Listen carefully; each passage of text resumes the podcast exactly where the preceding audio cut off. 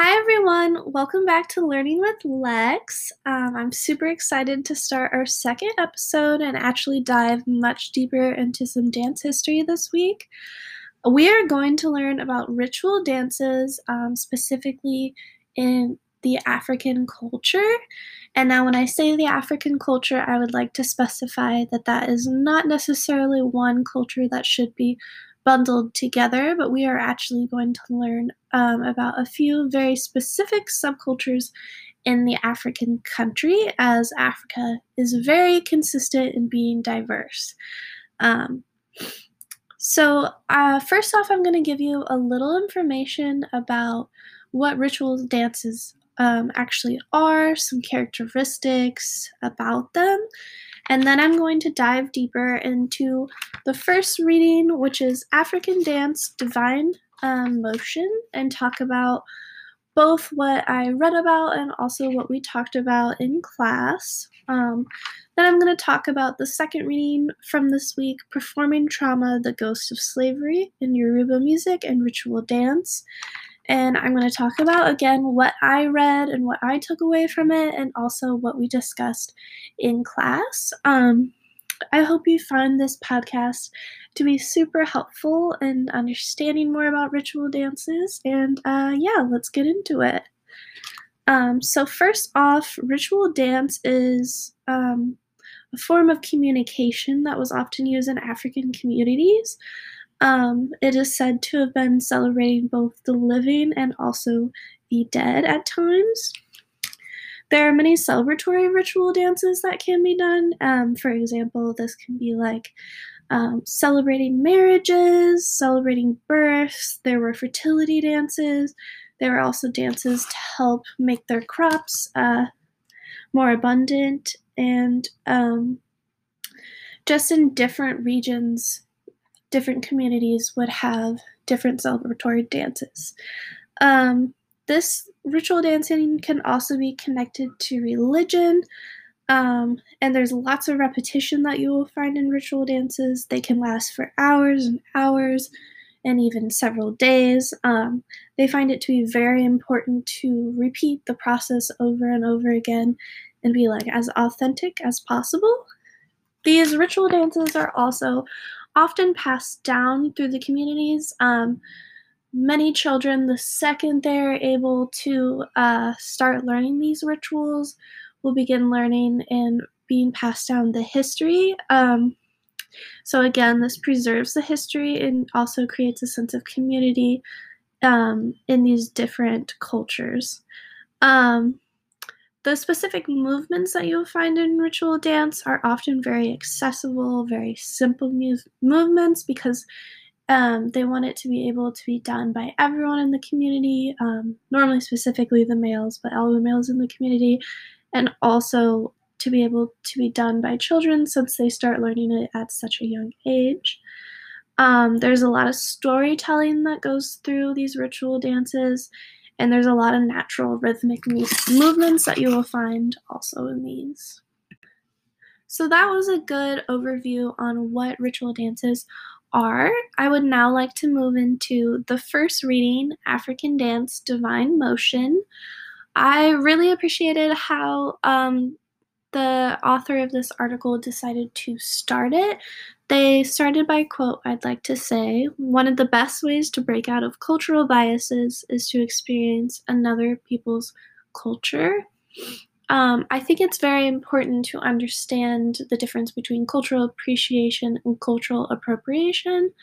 Um, this is often a very tricky, um, there's a tricky uh, trying to figure that out, like the line between. It's not the most clear, but it is something I think as dance historians we should try our very hardest to understand, and we should try our very hardest to vocalize this to other people to understand what it is because the lack of understanding that cultural appropriation is so prevalent um, is quite sad and it's you know it's disrespectful to these cultures. They should be getting well they should be appreciated not appropriated. So to break that down a little more, um, some ways that the author talked about appreciating culture would be if you're not able to, you know, physically go to where the culture is, their country, or um, their little town, or whatever it is, if you're not able to dive into the culture yourself, then you should try to really research the culture. You should try to take classes by someone who is properly trained or has been in the culture themselves. Um, someone who is appropriate to be teaching you. Um, learn from them and learn to appreciate it and really give credit to that culture if you find any inspiration from it at all. Um, I just think that's so important as a dancer and as a dance historian and as a person. And uh, I just wanted to mention that before I dived into the rest of the reading because I um, I just really appreciated that that's how that reading started off with. The author then starts by explaining um, this living power called Ashe, which is activated by and through the embodiment of a divine universal force, according to the reading. Um, and for Yoruba specifically, this movement um, is the vehicle through which the divine nature in each person can be expressed, also according to the reading. Um, many African um, societies believe that when they dance or they strike a specific movement or a specific pose, they are standing in the image of their ancient divine fathers. It's a lot of um, ancestral worship dancing.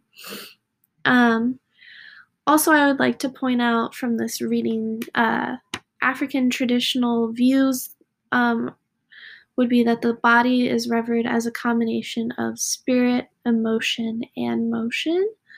Um, and I just think that's beautiful that they don't separate the the mind and the body they're thinking of it all tying together and all being expressed into their movement. Um, as i stated earlier uh, ritual dancing focuses a lot on repetition um, and this article mentioned that as well uh, how repetition is so important in feeling how authentic the movement is.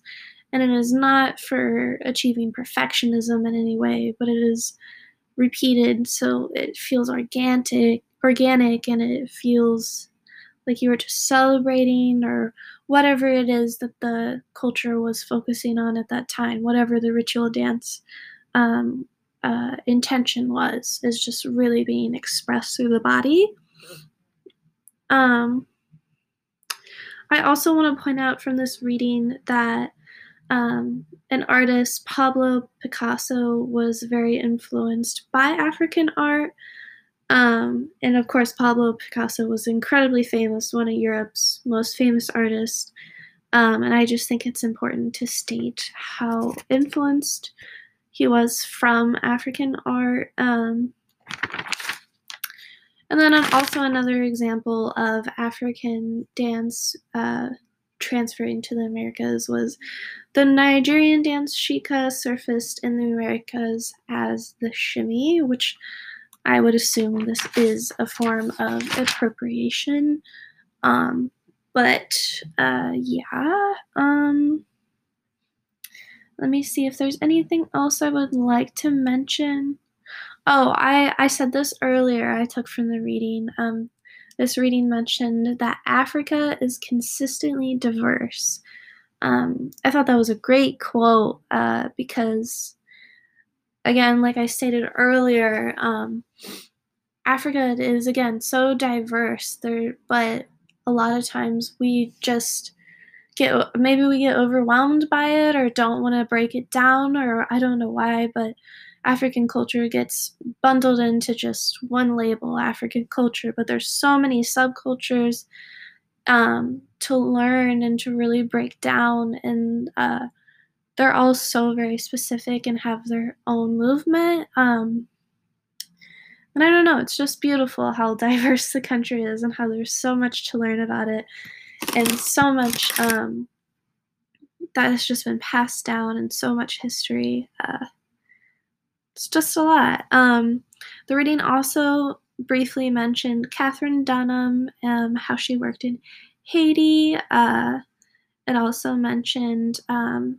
other artists uh, like Pearl Primus and Chuck Davis, who contributed to having an African presence in the American dance scene.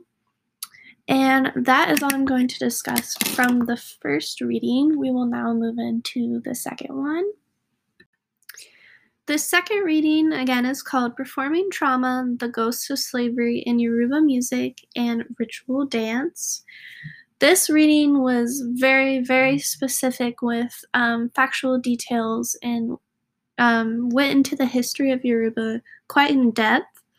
Um, I think instead of going through all this in depth like the article did, I would rather go over some main points that stuck out to me from this reading.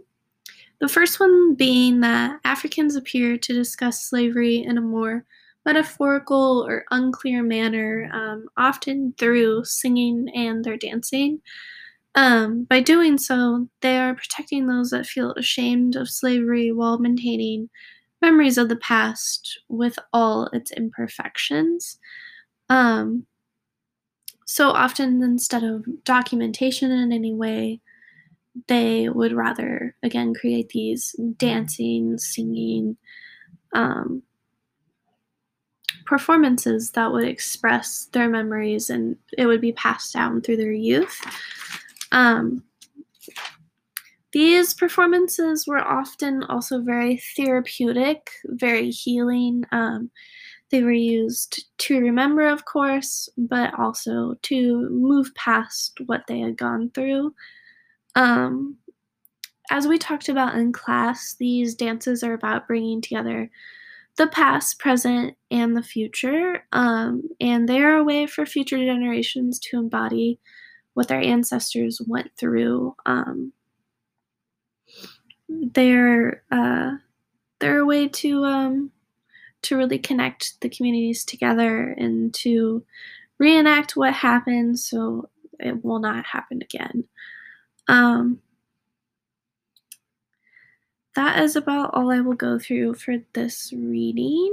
Um, so, just some final points again to think about. Ritual dances were really used as a form of communication. Um, they were used in celebratory manners. Uh, they were passed down through generations, which helped preserve the history of these different cultures. Um, and there was a lot of storytelling that went through these ritual dances, and the movement again was very accessible um, for everyone to be able to learn. And um, that's about it. Thank you so much for listening to another episode of Learning with Lex, and I will catch you guys next week. Thank you.